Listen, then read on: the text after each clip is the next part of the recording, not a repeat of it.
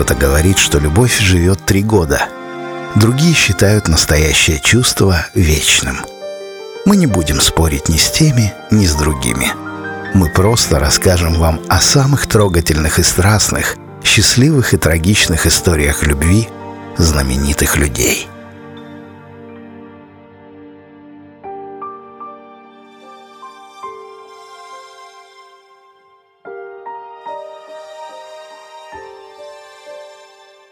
Отважный гасконец, сумевший предотвратить падение королевы Франции, сражавшийся с гвардейцами кардинала и самим Ришелье. Таким предстал перед нами Д'Артаньян на страницах романа Александра Дюма.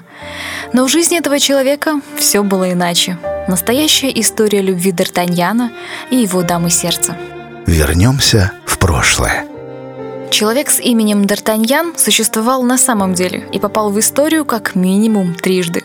Сначала как реальный гасконский дворянин, потом в написанных после его смерти и от его имени мемуарах, и, наконец, в романе Александра Дюма.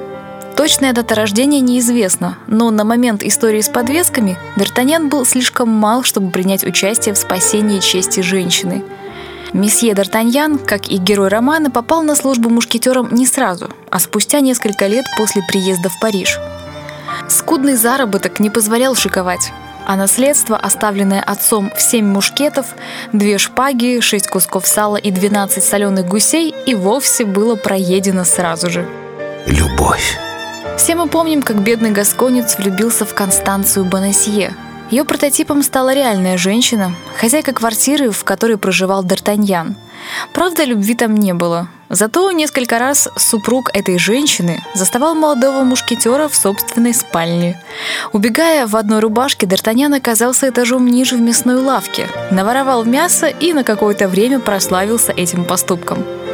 Бросать мужа женщина не собиралась, так что мушкетер стал подыскивать себе супругу. Ею стала весьма обеспеченная особа, Наследница огромного по тем временам состояния влюбилась в Гасконца. А он был совершенно не против такой великолепной партии. По брачному договору все имущество жены теперь принадлежало обоим супругам. Правда, девушка не была глупа и внесла один пункт. Совместное супружеское хозяйство не должно зависеть от долгов, сделанных до вступления в брак. Свадьба не была пышной, и тем не менее молодоженов пришли поздравить значительные особы, правда, все со стороны невесты. Разумеется, неразлучной троицы Атоса, Портоса и Арамиса не было. На церковной церемонии со стороны жениха присутствовал вообще один человек – капитан гвардии господина кардинала и комендант Бастилии – был ли Д'Артаньян на самом деле счастлив в браке, сейчас сказать сложно. Но жизнь с красавицей женой у него была весьма обеспеченной.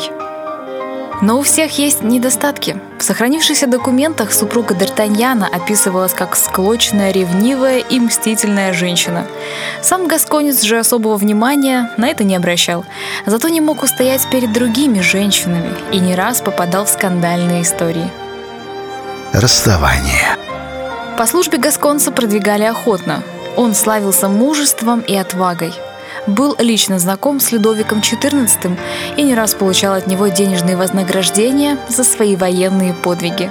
Как и положено храброму воину, Д'Артаньян погиб в бою в чине полевого маршала. Известие о его смерти очень расстроило короля Франции. Финальный аккорд. У реального Д'Артаньяна было все то же, что и у книжного – интриги, коварство, любовь, дуэли и блестящий финал карьеры. Этот герой был достоин той славы, которую получил после выхода романа Дюма в свет. Встречи и расставания, верность и предательство, любовь. Легендарные истории любви и откровения из жизни исторических личностей, звезд кино и эстрады. В программе «Дела сердечные».